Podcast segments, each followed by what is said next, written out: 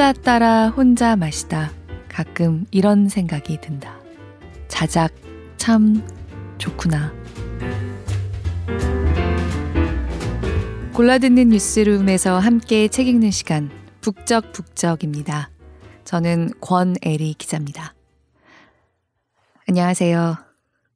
어떻게 지내고 계세요?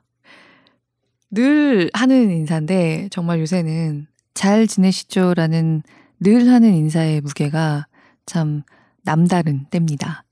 북적북적 가족들 중에 일단 아픈 분이나 가족 중에 아픈 분들 없으시길 바라고요. 혹시 경제적으로 어려움이 가중된다거나 걱정이 커지고 있는 분들 계시다면 부디 조금 더 잘 버티실 수 있기를 바라봅니다. 같이 책 읽으면서 힘든 시간을 같이 견뎠으면 좋겠다고 생각해요. 저는 매일 회사를 지금 나오고 있습니다. 회사를 안 나오면 이제 하던 업무를 할 수 없는 일을 하고 있어서요. 보도국 기자들은 거의 재택근무가 없기는 한데 저희 회사 전체로는 저희도 재택근무를 많이 해요. 그래서 로비 같은 데 이렇게 왔다 갔다 하다가 어 점심시간인데 왜 이렇게 사람이 없지? 아 맞다 출근 절반만 하지 이러곤 합니다. 친구들도 주로 메시지나 통화로 얘기를 하는데 거의 재택근무, 단축 근무 또는 휴가. 그래서 우리뿐만 아니라 지금 세계가 그렇죠. 뭐 미국, 싱가폴, 유럽. 어, 친구들 얘기만 들어도 우리보다 더 엄격하게 집에 각자 있는 걸로 서로 안 만나는 걸로 하고 있더라고요. 지금 우리 학생들이 계약을 계속 미루고 있는데 어른들도 그걸 똑같이 하고 있는 모습입니다. 이번 주 화요일에 중앙재난안전대책본부가 보낸 빨간 확성기 문자 혹시 다들 받으셨어요? 지금 4월 초까지 아이들 개학 전에 확산세를 좀 더 낮춰 두기 위해서 2주간 실시하고 있는 사회적 거리두기 기간이잖아요. 그래서 통신사들 통해서 뭐 중대본이나 지자체나 그 재난 문자, 빨간 확성기 문자를 요즘 하루에도 몇 개씩 보내는데 화요일에 오늘의 직장인 행동 지침이라고 왔었습니다. 찾아보시면 아마 나올 수도 있을 것 같아요. 근데 그 중에 마주보지 않고 식사하기, 퇴근 후 약속 잡지 말고 바로 귀가하기, 이런 것들이 들어 있었습니다. 마주보지 않고 식사하기. 참, 어쩔 수 없는 일이긴 한데 너무 좀 삭막하게 들리죠. 그래서 어떤 대기업에서 구내식당에서도 서로 엇갈려서 앉아라. 마주보지 말고 말하지 말면서 밥 먹으라고 지침이 내려왔다고 해서 에이 설마 했던 게 몇 주 전인데요. 이제는 그냥 전국적으로 나라가 공식적으로 권하는 행동 지침이 됐어요. 저희 회사도 엘리베이터에 엘리베이터에서 말하지 말라고 대화 삼가 달라고 붙어 있더라고요. 어려운 상황이고 다 우리 다 같이 못 겪어본 상황이지만 이겨내야죠. 그래서 이런 초범을 맡고 있는 우리 서로 다 따로 떨어져 있지만 같이 할 수 있는 얘기가 뭘까 찾아보다가 찾았습니다. 당분간은 평소처럼 서로 만나고 어울리기는 힘들겠지만 따로 또 같이 맛과 여유와 유머를 공유하다가 만나자. 건강하게. 그러니까 혼자서도 즐겁게 밥 먹고 즐겁게 술잔을 기울이는 시간. 슈지 사다오의 혼밥 자작 감행. 오늘의 책입니다. 작년 11월에 출간된 아직은 신간이고요. 즐겁게 읽었습니다. 어떻게 보면 북적북적도 서로 만나지 않으면서 함께 책을 읽는 모임이잖아요. 혼밥 자작을 함께 하면서 즐겁게 읽어보면 어떨까 합니다. 그럼 먼저 일본의 만화가이자 수필가로 유명한 쇼지 사다오가 생각하는 이른바 때로는 한국식, 때로는 일본식으로 밥 먹는 법 먼저 가보겠습니다. 낭독 허락해주신 출판사 시공사에 감사드립니다.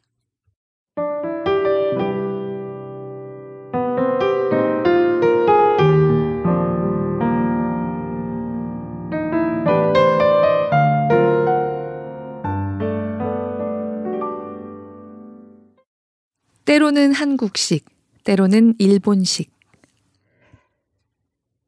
예전에 내가 소년이었을 때 집에서 종종 지라시 스시를 만들었다. 지라시 스시란 밥을 쥐어서 만드는 일반적인 초밥과 달리 그릇에 밥을 담고 각종 해산물을 올려 먹는 덮밥 스타일의 초밥이다.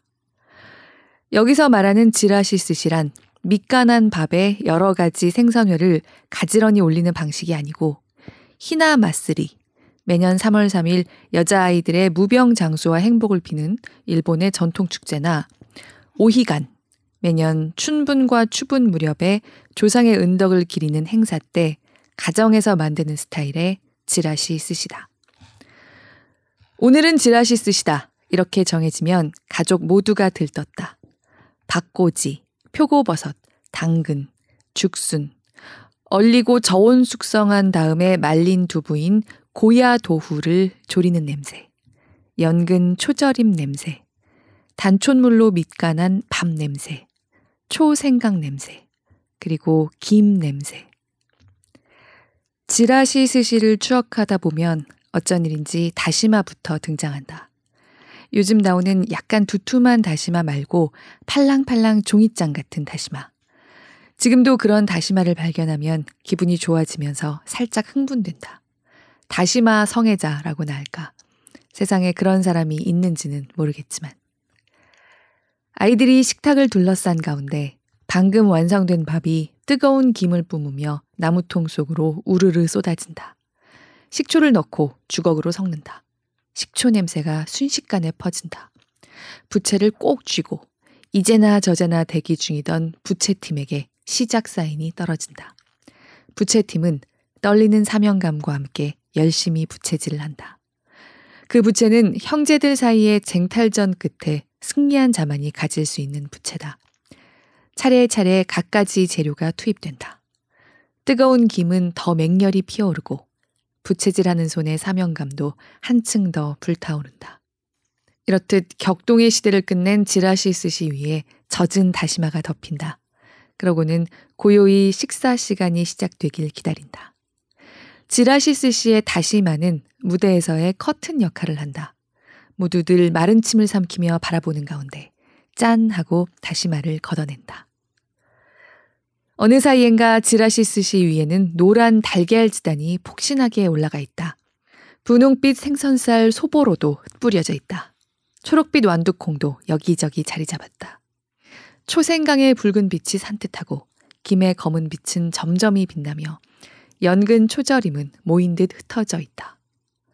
오, 이 풍경은 무엇이란 말인가? 구름인가, 안개인가, 파스텔인가? 음력 3월, 완연한 봄의 기운이 지라시 스시 위에 걸려 있구나. 생전의 요도가와 나가하루, 영화평론가이자 NHK의 일요 영화 극장을 진행했던 요도가와 나가하루 선생에게 보여줬다면, 오, 아름다워, 사요나라, 사요나라 하면서 발걸음을 돌렸을 것 같은 풍경이다. 이렇듯 지라시 스시에는 어딘지 모르게 여성적인 아름다움이 있다. WBC 라이트급 세계 챔피언이자 방송인인 가츠 이시마츠 씨에게 보여줬다면 그게 뭐 어쨌다고 하며 버럭 소리를 지르며 돌아섰을 것 같다. 이렇듯 지라시 스시에는 어딘지 모르게 남자와는 어울리지 않는 아름다움이 있다. 여성적이라고 느끼게 하는 데에는 달걀 지단이 하는 역할이 크다. 노랗고 달콤하고 폭신하고 화사하다. 거기에 생선살 소보로의 분홍빛이 더해져 있다. 동그라미만으로 디자인된 연근 초절임은 여성용 기모노 천의 도안을 연상시킨다. 흡사 봄의 꽃밭이다. 요도가와 선생이 다시 돌아와서는 오 멋져요. 사요나라 사요나라 하고 발걸음을 돌릴 게 틀림없다. 가치 씨는 음 뭐라고 하든 상관없지 뭐. 표고조림, 고야도후조림, 죽순조림 같은 것들은 평소에 제대로 된 반찬으로 먹는 음식들이다. 즉 따로 먹는 반찬들이다. 그러나 지라시 스시에서는 그것들이 전부 작은 조각으로 들어가 있기 때문에 한꺼번에 뒤섞여 입속에 들어온다. 그 외에 우엉이나 곤약조림 같은 것들을 지라시 스시에 넣기도 하므로 때로는 한꺼번에 다섯 가지 반찬이 입속에 들어오기도 한다. 평상시 흰밥대 반찬을 기본으로 하는 일본인에게는 흔치 않은 방식이다. 그래서 지라시 스시를 두고 섞기 좋아하는 한식 스타일이라고 말하기도 한다. 한 입 먹으면 다섯 종류의 재료가 한데 섞여 지금의 이 맛이 어떤 재료의 맛인지 확인할 수가 없다. 그런데 그 맛이 또 맛있다. 그 지점이 또 재밌다. 그러면서도 평소에 흰밥 대 반찬의 습성을 버리지는 못한다. 어떻게든 확인하려고 한다. 음, 지금의 식감과 맛은 분명히 표고버섯이다. 이렇게 확인이 되면 그게 또 즐겁다. 처음에는 연근, 거기에 죽순이 끼어들었군. 이렇게 생각하며 빙긋 웃게 되는 것이다. 자기 접시에 지라시 스시를 담는 순간에도 개별의 개념을 완전히 버리지 못한다. 간장맛 쌀과자와 땅콩이 함께 들어있는 일본 과자인 가키피의 개념을 도입하고 만다. 과자와 땅콩의 조합을 달리해가며 가키피를 먹을 때처럼 이번에는 죽순 두 조각에 고야도우 한 조각으로 먹어볼까? 라는 식으로 선별하기 때문이다. 이번에는 표고버섯이 밀집된 포인트를 공략하자며 물고기 떼와 낚시 포인트의 개념을 도입할 때도 있다. 내 생각에 지라시 스시를 먹을 때는 때로는 한국식, 때로는 일본식, 이렇게 두 가지 방식으로 임하는 게 좋겠다 싶다. 조금 전에 한 입이 확인 방식, 일본식이었다면 이번 한 입은 조화의 맛을 중시하는 방식, 한국식으로 가자고 말이다. 이렇게 하지 않으면 확인에 확인을 거듭하느라 모처럼 지라시 스시를 먹는데 괜히 피곤해질 것 같기 때문이다. 지라시 스시는 달콤한 밥이다. 생선살 소보로가 달고 달걀 지단이 달다. 보통이라면 뭐 밥이 달다고 하며 꺼리기 마련이지만 지라시 스시에 한해서만은 달달한 그 밥이 맛있다. 사무치도록 맛있다.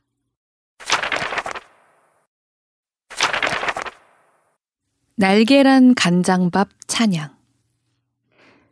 일본에는 두 종류의 쉬운 밥이 있다. 그 하나는 오차즈케. 밥에 명란젓이나 연어구이 등을 올려서 녹차를 부어 먹는 밥이다. 오차즈케는 분명히 쉬운 밥이 맞다. 간단하게 만들어 편안하게 훌훌 먹다 보면 어느새 식사 끝. 또 하나는 날계란 간장밥이다. 이 메뉴도 쉽고 간단하다. 날계란을 밥 위에서 톡 깨고 간장을 쪼르륵 넣고 아무렇게나 뒤섞어 훌훌 먹으면 어느새 식사 끝. 그런데 이 쉽고 편한 밥을 일부러 어렵게 먹는 사람들이 있다. 훌훌 먹으면 1분도 걸리지 않는 밥인데도 한 입 먹고는 골똘히 생각에 잠기고 또 한 입 먹고는 시름에 잠긴다. 그런 모습이 그리 즐거워 보이지 않는다는 점도 이런 사람들의 특징이다. 이들은 날계란 간장밥을 만들 때 계란을 풀지 않는다. 간장과도 잘 섞지 않고 밥과도 잘 섞지 않는다. 아니, 그렇다기보다는 섞고 싶지 않다는 것이 더 정확한 표현이겠다. 어떻게든 최소한으로만 섞어서 끝내고 싶다는 일념으로 날계란 간장밥에 임한다. 이런 부분에서 고심을 거듭하기 때문에 도무지 편하게 먹을 수가 없다. 그 모습이 잠옷 심각해 언뜻 봐서는 조금도 즐거워 보이지 않는다. 그러나 실은 그 과정을 꽤나 즐기고 있다는 것도 이들의 특징이다. 쉽고 편한 밥을 일부러 어렵게 먹는 사람들. 나 역시 그 일파 중에 하나다. 이쯤에서 확실히 해두고 싶은데 우리 일파는 계란을 하나의 식재료라고 생각하지 않는다. 두 개의 식재료라고 생각한다. 노른자라는 식재료와 흰자라는 식재료가 어쩌다가 우연히 껍데기라는 포장재로 동봉되어 있다고 생각한다. 노른자의 맛과 흰자의 맛은 확연히 다르다. 두 식재료 본연의 맛을 마지막까지 훼손하지 않은 채 먹고 싶다. 그런 생각이기 때문에 한 입 한 입에 시간이 걸린다. 우리 일파는 노른자와 흰자가 섞인 것이야말로 계란 맛 이라고 주장하는 단순 사고형의 사람과 다르다. 나는 당신과 다르다. 나는 날계란 간장밥을 이렇게 먹는다. 밥그릇에 밥을 담는다. 밥 가운데에 온폭한 구멍을 판다. 그 구멍 위에서 신중하게 계란을 깨뜨린다. 절대 아무렇게나 해서는 안 된다. 구멍 한가운데에 날계란이 제대로 들어가도록 밖으로 흘러나가는 것이 없도록 노른자가 중심에 오도록 깨뜨린다. 그런 다음 젓가락 끝으로 살짝 노른자를 흐트러뜨린다. 노른자가 흰자 속에 살금살금 퍼져나가게 만든다. 그리고 그 자리에 간장을 똑똑 떨어뜨린다. 다섯 방울이나 여섯 방울 정도면 적당하다. 떨어진 간장은 노른자와 흰자를 연결하듯 조용히 움직이면서 가라앉는다. 다시 한번 확인하는데 노른자와 흰자와 간장은 아직까지 서로 전혀 섞이지 않은 상태다. 그리고 승부처는 지금부터다. 달리 말해 지금부터가 고생 시작이다. 젓가락 끝을 이용해 노른자와 흰자와 간장을 아주 조금만 섞는다. 그러다 보면 노른자와 흰자와 간장이 이상적으로 섞인 부분이 나온다. 그 부분을 밥과 함께 재빨리 입속에 집어넣는다. 여러분도 다 알고 있겠지만 날계란은 미끈미끈하기 때문에 밥 위를 여기저기 도망다닌다. 생각해보면 참 재밌는 식재료다. 먹으려는데 도망가는 식재료라니. 그런 게 날계란 말고 또 있을까 싶다. 이 또한 여러분도 다 알고 있겠지만 날계란은 겔 상태로 전부 이어져 있다.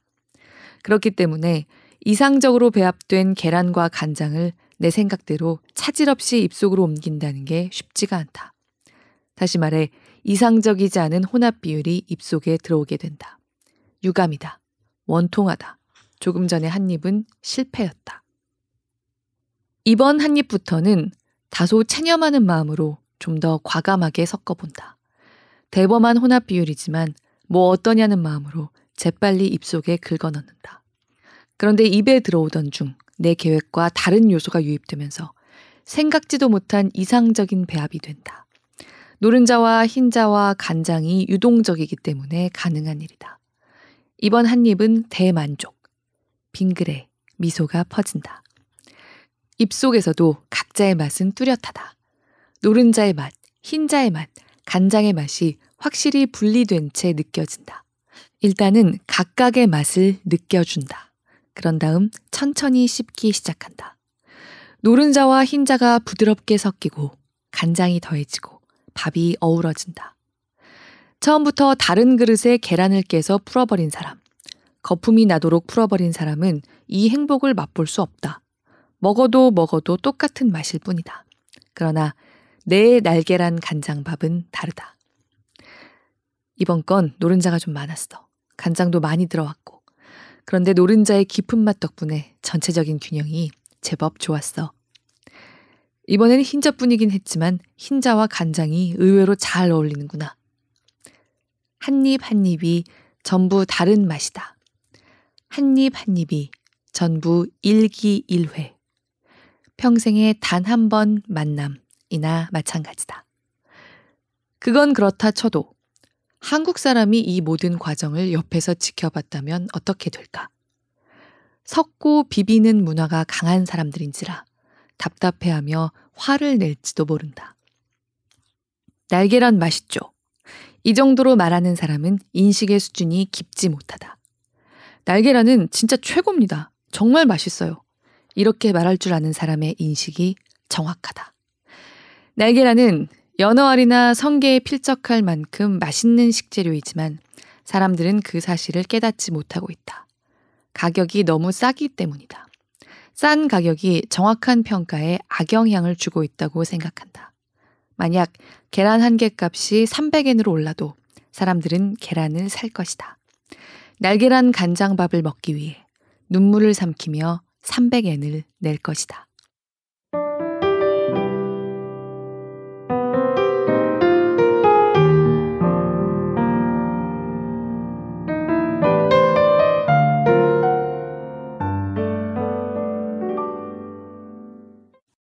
네, 저 그런 한국 사람입니다. 약간 답답했어요. 화는 안 내겠지만 그 시간에 다른 것도 만들어서 두 개 먹을 것 같아요. 저라면요. 하지만 그럼에도 불구하고 이 날계란 간장밥 정말 맛있겠다는 생각이 안 들 수 없었습니다. 쇼지 사다오는 일본의 만화가 수필가 그리고 유명한 술꾼 미식가라고 해요. 먹는 얘기를 좀 많이 쓰는 것 같습니다. 사실 저는 이번에 처음 읽었는데요. 저는 가끔 그 일본 작가들 경우에 특유의 그 너무 디테일에 집착하는 것 같거나 작은 것에 굉장히 큰 의미를 부여하면서 빠져들어가면서 하여튼 일본이 최고야를 까는 것 같은 그런 느낌이 확 올 때는 솔직히 위화감이 듭니다. 위화감이 드는 게 당연하고요. 그 특유의 일본적인 느낌이 좀 안 맞아요. 그런데 이 쇼지 사다오 씨는 디테일에 강하면서도 옆 사람은 다를 수 있다는 걸 좀 더 통섭적이고 넓은 시각도 갖고 있는 것 같아서 좋았습니다. 무엇보다 느긋합니다. 허허 웃고 있는 것 같은 느낌이 책 내내 있었습니다. 일본 작가 사노 요코. 어, 조지현 선배가 북적북적에서 읽은 적이 있고요. 우리나라에서 참 많은 분들이 좋아하시는 분인데, 이 사노 요코 씨가 나는 쇼지 사다오의 에세이를 읽으면 아무리 아플 때라도 3분의 한 번은 소리를 내며 웃는다고 말했다고 합니다. 바로 그 느낌. 내가 아프고 힘들 때라도 느긋하게 등 두드림을 받는 것 같은 무리하지 않고 같이 힘낼 수 있는 그리고 맛있는 글들이 이 책에 담겨 있습니다. 북적북적에서 함께 읽고 싶은 일본 작가의 책들을 종종 읽었습니다. 작년에 한일 관계 경색된 이후로는 한 번도 택하지 못했어요. 아무래도 문학의 세계는 다를 수 있는 거고, 일본인들도 다양한 스펙트럼이 있는 건데, 그래도 마음에 좋지 않게 받아들이시는 분들이 있다고 하면 그럴 때는 좀 아닌 것 같다는 생각이 들어서요. 그런데 사실 술꾼은 어디서나 술꾼 맞고 맛있는 거 좋아하는 사람들은 어디서나 맛있는 거 좋아하긴 하잖아요. 저도 요새 집에서 혼술. 사실 저는 원래 집에서는 술을 먹지 않는다. 집에선 제정신 주의였는데 요즘 조금 입장을 바꾸지 않을 수 없었습니다. 셰프이자 음식 수필가로 유명한 박찬일님. 북적북적 들으시는 분들은 아마 아시는 분들 많지 않을까 싶어요. 역시 심영구 기자가 전에 북적북적에서 이분의 책을 읽기도 했습니다. 박찬일 셰프가 이 책의 추천사로 쓴 부분, 책 뒷표지에 실린 부분만 살짝 읽어보겠습니다. 오늘 이 책을 골라온 제 마음과도 비슷해서요. 쇼지 사다오 이 노인네 책이 번역되어 나온다고? 깜짝 놀랐다. 주제 넘지만 나는 이 사람에게 일찍이 매료되었다. 낮술과 아침술을 즐기는 이 대책 없는 만화가 할배의 책을 우연히 본 후였다. 몇 권의 일본어판을 가지고 있다. 물론 일본어가 어려워서 읽다가 던져두었지만 이걸 번역해서 내준다니. 반갑기도 하고 한편으론 억울하다. 힘겹게 번역해서 한두 줄씩 읽었는데 여러분은 추리닝 바람에 편하게 쇼파에 누워 허 재밌는 노인네네 정말 한 잔 마시고 싶어지는 걸 하면서 그냥 읽기만 하면 될 테니까. 어디나 사람은 같고 어디나 안주도 같고 어디나 술꾼은 같다. 이 책을 읽어보면 알게 된다. 소개되는 도쿄의 술집을 언젠가는 꼭 가봐야지 하고 벼르게 될 것이다. 한일 관계가 좋아질 날도 올 테니까. 그때는 나도 좀 부르시라. 쇼지 사다오 노인네의 단골집에 가서 아주 진상을 부려줄 테다. 이봐, 사다오상이 즐겨 드시는 안주를 가져오라고. 물론 이 책에 나오는 기센 주모들에게 쫓겨날 것이 틀림없겠지만 어쨌든 술꾼 만세다. 박찬일, 셰프, 에세이스트, 그리고 애주가. 아직은 마음껏 행동할 수 없는 3월입니다. 너무 많은 분들이 어려움, 아픔, 고립, 또 죽음, 그리고 사랑하는 사람들을 잃는 상처들을 겪고 있고요. 진짜 봄을 조금 더 기다리는 마음으로 다 같이 마음으로 서로 토닥토닥 해주면서 혼밥, 자작 조금 더 따뜻하게 하실 수 있으면 좋겠습니다. 그리고 사실 혼밥과 자작은 사회적 거리 두기를 하면서 우리 집 앞에 단골집 문 닫고 사라지지 않도록 도와줄 수 있는 방법이기도 하지 않을까. 혹시 그럴 만한 상황이 되는 가게라면 전에는 혼자 가보지 않으신 단골집을 혼자서 새롭게 발견해보는 계기가 될 수도 있지 않을까 싶기도 해요. 편안하고 익숙하면서도 새로운 경험 해볼 수 있지 않을까요? 그럴 상황이 안 된다면 떠들썩하게 함께 모이던 그 시간을 생각하면서 그리워하면서 이번 주까지는 혼밥 혼술 하는 겁니다. 어제 한 여행 전문 사이트에서 떠나지 않고 여행을 즐기는 방법이란 제목으로 보도 자료를 하나 보냈던데 재미있더라고요. 좀 잠깐 웃었습니다. 설문조사로 뽑은 방법들인데요. 여행 함께 다녀온 동행과 얘기 나누기, 사진 보기, 여행지에서 맛본 현지 음식 요리하기, 여행지에서 산 옷 입기, 이런 것들이에요. 물론, 다음 여행 계획하기도 있었습니다. 이 책 혼밥 자작 가맹에 나오는 50편의 맛있는 에세이들과 인터뷰를 즐기면서 느긋하게 한잔하는 것도 떠나지 않고 여행하기처럼 나가지 않고 따로 또 같이 마시는 법이 될 수 있지 않을까 합니다. 자, 그럼 혼밥 하는 얘기 좀 읽었으니까 자작, 혼술 이야기 중에 두 개의 에세이를 더 읽고요. 마지막에 탕수육 부먹 찍먹만큼이나 논쟁적인 이슈 또는 회쌈은 간장이냐 기름장이냐 초고추장이냐만큼 심각한 문제. 돈가스 카레 먹는 법을 한번 같이 생각해 보도록 하겠습니다. 돈가스는 도대체 어떻게 먹어야 지당하다는 걸까요? 어디까지나 쇼지 사다오 씨의 방법일 뿐이지만요. 저는 제 방법이 있는데 쇼지 사다오 씨와 딱 절반만 겹치더라고요. 들어주시는 모든 분들 늘 깊이 감사드립니다.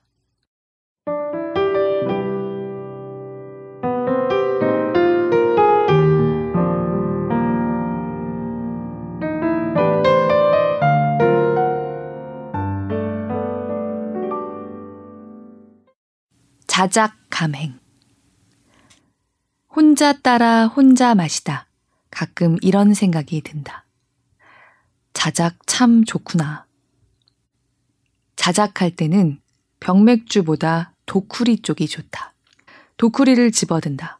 적당량을 술잔에 따르고 원래 있던 곳에 도쿠리를 내려놓는다. 엄지와 검지로 술잔을 쥔다. 흘리지 않도록 조심하며 술잔을 입 쪽으로 가져간다. 그와 동시에 입술도 술잔을 마중 나간다. 쭉 들이켠다. 일련의 이 느긋한 동작들이 좋다. 약간 적적한 부분이 좋다. 고독이 느껴지는 부분이 좋다. 어딘가 내버려진 느낌이 좋다. 마지막에 어딘가 내버려진 느낌이 특히나 좋다. 이런 것들을 제대로 맛보기 위해서는 군중 속에서 혼자 마신다는 것이 전제가 되어야 한다. 군중 속에서의 혼술. 그런데 이게 생각만큼 쉽지는 않다. 일단 단골 가게에서는 혼술 자체가 불가능하다. 친분이 있는 또 다른 단골이 하나 둘 들어오기 때문에 혼술은커녕 금세 잡다한 술자리가 되고 만다. 처음 가는 술집에 홀로 들어가 전혀 모르는 사람들 틈에서 행하는 자작. 이것이야말로 자작의 묘미다. 이 사실을 잘 알면서도 처음 가는 이자카야에 혼자 들어간다는 건 긴장되는 일이다. 처음 가는 스시집에 혼자 들어가는 것만큼이나 긴장되는 일이다. 가게 안의 상황은 어떤가? 가게 분위기는 어떤가? 단골 손님만 오는 가게인 건 아닌가? 만약 그런 가게라면 나처럼 혼자 들어간 손님은 이런저런 억측에 시달릴 수 있다. 친구가 없나 봐. 불러주는 사람도 없나 보지? 성격도 나쁠 것 같아. 이런 억측들 말이다. 그렇지만 때는 이미 만추. 깊어진 가을만큼이나 자작과 어울리는 계절도 없지 않은가. 자작을 감행하기에는 역시나 노포가 좋다. 이 작가야 체인 같은 곳은 자작하기에는 별로다. 미리 생각해둔 가게가 있다. JR 나카노역 인근 다이니 치카라 슈조다. 이 가게 앞을 몇 번인가 지나친 적이 있는데 포렴 안쪽으로 활기찬 가게 분위기가 엿보였다. 저녁 6시 5분, 가게 앞에서 크게 심호흡을 한다. 안으로 들어간다. 가게 안은 시끌벅적. 벌써부터 대단한 활기다. 좌석이 70개도 넘을 것 같은 큰 가게다. 손님은 절반 정도 들어차 있다. 중앙의 카운터석에 여섯 자리가 줄지어 비어 있다. 제일 가운데 자리에 앉는다. 술을 마시던 손님이 새로 들어온 나를 무심코 쳐다본다. 친구는 만석이다. 혼자 오고 싶었던 거지. 이런 의사를 눈에 담아 시선을 돌려준다. 어서 오세요. 카운터 자리를 담당하는 안경을 쓴 아주머니가 기본 안주와 물수건을 내준다. 사람 좋아 보이는 인상이다. 메뉴를 본다. 평소라면 맥주부터 시작하겠지만 오늘은 자작하러 왔으니 사케를 주문한다. 안주로는 가다랑어 회와 토란 조림을 시킨다. 그러자 안경 아주머니가 이렇게 말한다. 토란은 기본 안주로 벌써 나갔는데 괜찮겠어요? 기본 안주 그릇을 보니 제법 큼지막한 토란이 네 조각이나 있다. 평소라면 다른 안주를 시켰겠지만 오늘은 잠옷 대범하게 괜찮소 하고 고개를 끄덕인다. 그러자 안경 아주머니는 성격 좋으시네. 아마도 이런 의미의 웃음을 보여준다. 이리하여 나는 친구도 많고 성격도 좋은 손님이라는 사실을 주변에 널리 알리는데 성공했다. 도쿠리가 왔다. 오늘의 술은 긴시 마사무네로 한 병에 340엔. 도쿠리를 들어 올린다. 잔에 따른다. 가게 안을 한참 훑어봤지만 혼자서 온 손님은 한 명도 없다. 가게 안 여기저기 수다가 한창이다. 고대에 왔던 쓸쓸함, 고대에 왔던 고독감이다. 그런데 안경 아주머니는 짐짓 딱하다는 얼굴로 내 일련의 동작을 지켜보고 있다. 아닙니다. 친구 있어요. 그런 의사를 담아 안경 아주머니를 바라봤지만 아무래도 이해한 것 같지는 않았다. 토란 조림이 도착한다. 이번 접시에도 토란 4조각이 들어있다. 합계 총 8조각이다. 내 주변은 온통 토란 투성이가 되고 말았다. 안경 아주머니는 토란 투성이가 된 손님을 지그시 바라본다. 내가 주의를 줬을 때 다른 걸로 바꿨으면 좋았잖아. 고집스런 사람인가 봐. 성격도 별로일 것 같고. 이렇게 생각하고 있다는 기색이 느껴졌다. 그때 손님 한 명이 새로 들어왔다. 50대 초반 정도? 회사원 느낌이 드는 남자였다. 디귿자 모양의 카운터. 내 맞은편 쪽에 앉아 메뉴를 살펴보기 시작했다. 어딘가 고독의 그늘이 느껴지는 남자였다. 나와는 달리 정말로 친구가 없는 사람일지도 모른다. 남자가 안경 아주머니를 부른다. 이 열빙어 구이 1인분에 몇 마리죠? 하고 묻는다. 잠시 있다가 이 전갱이 구이 크기는 어느 정도죠? 하고 묻는다. 또 잠시 있다가 이 참깨튀김 1인분에 몇 마리죠? 하고 묻는다. 성격이 별로일 것 같다는 판단이 들었다. 역시나 이런 사람에게는 친구가 없을 수밖에 없겠다. 그렇게 생각하던 그때, 어이! 하는 반가운 소리를 내며 그 남자의 친구가 들어왔다.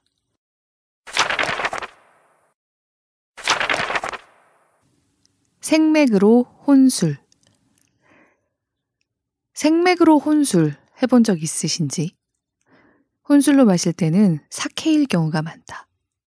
미소라 히바리 씨의 노래 중 홀로 술집에서 마시는 술은 이라는 가사가 있는데 이 가사 속에 나오는 술도 사케일 거라고 생각한다. 술집에서 맥주로 혼술은 어쩐지 와닿지가 않는다. 히바리 씨의 노래로 돌아가면 홀로 술집에서 마시는 술은 다음에 이별의 눈물 맛이 난다는 가사가 이어진다. 이렇듯 혼술은 아무래도 쓸쓸한 기운이 강한 술이다. 그러므로 혼자 술집에 앉아 연신 도쿠리만 기울이기 마련이다. 그런데 이게 맥주라면 혼자 술집에 앉아 연신 맥주병을 몇 병이나 따야 하기 때문에 뱃속이 꿀렁꿀렁 거북해진다. 꿀렁대는 뱃속은 이별의 눈물 맛이 난다는 세계와 도무지 어울리지 않는 느낌이다. 만약 그게 생맥주라면 어떨까? 더욱더 뱃속이 꿀렁댈 것이기 때문에 더욱더 이별의 눈물과 어울리지 않게 된다. 당연하게도 생맥주는 호프집에서 마신다. 호프집에 혼자 앉아 생맥주를 마시는 사람은 대체 거기서 혼자 뭐하고 있냐? 는 반응을 주변에서 자아내게 만든다. 그런데 말이다. 실제로 해보면 혼자서 마시는 생맥주. 이거 꽤 괜찮다. 호프집에서 생맥으로 한잔 하는 거다. 게다가 낮술로. 낮술이라고는 해도 오후 3, 4시 그 언저리다. 아직 한산한 그 시간에 호프집에 앉아 생맥주 잔을 기울인다. 4인용 테이블에 여유롭게 혼자 앉아 때때로 맥주를 마시고 때때로 안주를 집어먹는다. 가끔은 가져온 책에 시선을 떨어뜨리며 독서 삼매경에 빠진다. 주간지이기는 하지만. 저녁 6시 이후부터 시작될 떠들썩함, 그 활기참이 거짓말처럼 느껴지는 조용한 가게 안. 이렇게 고즈넉한 혼술을 즐기고 싶다면 호프집 규모가 너무 커도 곤란하다. 체육관처럼 널따란 호프집에서는 기분이 나지 않기 때문이다. 적당한 넓이에 손님이 적당히 들어차 있는 호프집이 좋다. 간다 진보초에 위치한 L이야말로 바로 그런 호프집이다. 나는 이 가게에서 혼자 생맥주를 마시기 위해 열흘에 한 번꼴로 집을 나선다. 이 호프집은 내가 생각하는 생맥 혼술의 조건 전부를 만족시키는 가게다.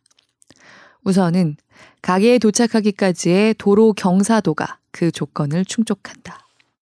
L에 가기 위해서는 JR 오차노미 지역 개찰구를 나와 메이지 대학으로 이어진 내리막길을 완만한 경사로 내려가게 되는데 이 내리막길의 경사도가 생맥주를 마시러 가는 기분과 제법 잘 어울린다. 적당한 경사의 내리막길을 걸을 때 사람은 즐거운 기분이 된다. 마음도 편안해진다. 이게 만약 오르막이었다면 어땠을까? 거기에다가 로프를 붙잡고 올라갈 정도로 급경사였다면? 생맥주를 마시겠다는 마음이 싹 사라지고 말 것이다. 이 쾌적한 내리막길을 따라가다가 산세이도 서점 앞 교차로에서 오른쪽으로 방향을 튼다. 거기서 1분 정도만 더 걸으면 엘에 도착한다. 역에서 도보로 약 7분. 이 7분이라는 거리 또한 생맥주에 도달하기까지의 거리로 딱이다. 이게 만약 걸어서 2시간의 거리였다면 생맥 주고 어쩌고 그런 말은 꺼내지도 못했을 테니까. 적당한 땀과 적당한 피로가 생맥주를 한층 더 맛있게 만들어주는 법이다. 이 주변 일대를 걷는 사람들도 생맥주와 잘 어울린다. 대부분 대학생들이거나 앞으로 새로운 인생이 시작될 젊은 층들이 많다. 생맥주는 젊은 열기와 잘 어울린다. 그런데 이게 만약 스가모였다면 어땠을까? 스가모의 사찰 주변이었다면 어땠을까? 생맥주는 됐고 쌉쌀한 차에 달콤한 단고나 먹자는 분위기가 되고 만다. 적당한 땀, 적당한 피로와 함께 호프집에 도착했다. 늘 앉는 2층 창가 자리로 간다. 도로 쪽으로 붙은 창가 자리이기 때문에 바로 밑으로 거리를 걷는 사람들이 보인다. 이날은 우선 우설 소금구이와 새우튀김을 시켰다. 생맥주 한 잔에 560엔. 이 가게의 맥주잔도 칭찬할 만한데 생맥주에 딱 좋은 크기이기 때문이다. 너무 크지도 않고 너무 작지도 않은 크기다. 조금 전에 우설 소금구이와 새우튀김을 시켰다고 썼는데 독자 중에는 우설은 괜찮은 선택이지만 생맥주에 새우튀김은 좀 아니지 않나? 하며 비웃는 사람도 많을 것 같다. 그런 사람은 이 호프집의 새우튀김을 모르기 때문이다. 몸길이 22cm, 둘레 3cm의 새우가 당당하게 두 마리나 마카로니 샐러드와 토마토를 거느린 채 모락모락 김을 피워 올리며 누워있다. 뜨겁고 바삭한 그것에 함께 나온 타르타르 소스는 무시하고 별도의 소스를 뿌려 나이프로 대담하게 썰어 입에 넣는다. 새우튀김이 이렇게나 생맥주에 어울릴 줄이야. 누구든 먹어보면 그렇게 생각하게 될 거다. 문득 앞쪽을 보니 혼자서 생맥을 즐기는 손님 하나가 꿀꺽꿀꺽 맥주를 마시고 있다. 그 역시 이따금씩 창밖으로 시선을 보내고 있다.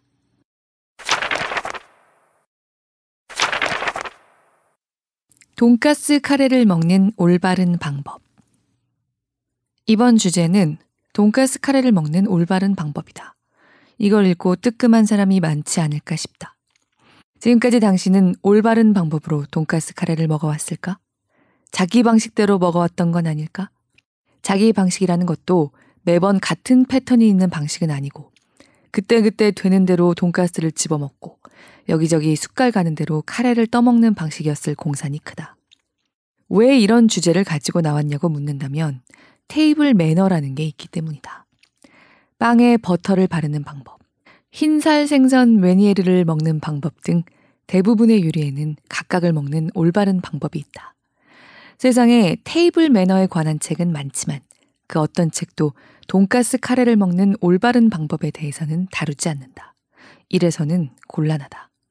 만약에 궁중 만찬회에 돈가스 카레가 나왔을 경우 세계 각국의 요인들이 어떤 식으로 돈가스 카레를 먹어야 할지 몰라 허둥대는 일이 벌어질 수도 있으니까 말이다. 지금은 전 세계가 글로벌화 되어 가고 있는 시대다. 돈가스 카레라고 글로벌화 되지 말란 법이 없지 않은가.